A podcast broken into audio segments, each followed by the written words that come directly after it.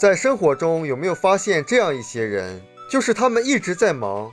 但是工作效率好像却很低，也就是说总不出效果，或者说他们的成长也很慢。那这些人效率低的根源是什么？我发现其中的一部分人，他们只是做相对比较容易的事情，而回避那些困难的事情，比如说学习。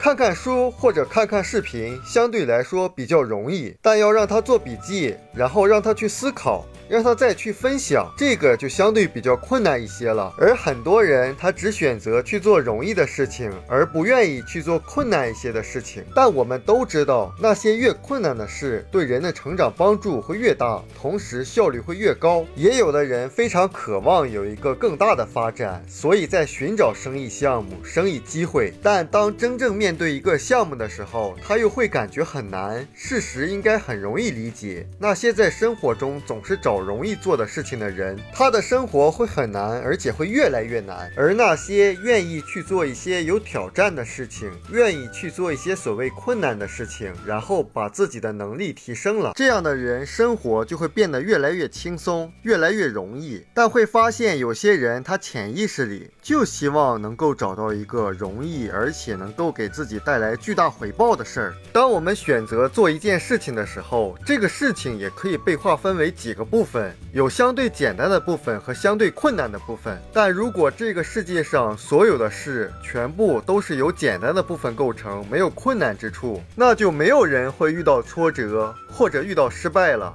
现实世界肯定不是这样的吧？那合理的时间安排应该是要把简单或容易的部分迅速做完，然后把节约出来的时间放在处理困难的部分上。很多人会在潜意识中回避困难，处理容易的部分。暗地里希望这些困难自动消失。比如，我看到一些做营销工作的人员，他每天很忙碌的在整理名单，在做线上交流。当然，这些也是需要做的，但因为相对比较容易，所以人们更愿意去做这些事情。而对于那些需要和客户面对面交流这样相对比较困难的事情，很多人却在回避。如果不能控制这种逃避倾向，那任务中最重要的一部分，通常就永远也。也完成不了了，因为最重要的那部分，通常也是最困难、最难做的那部分，也恰恰就是因为难做才重要。所以，对于逃避困难的人来说，不管他最终花了多少时间，最重要的任务如果完不成的话。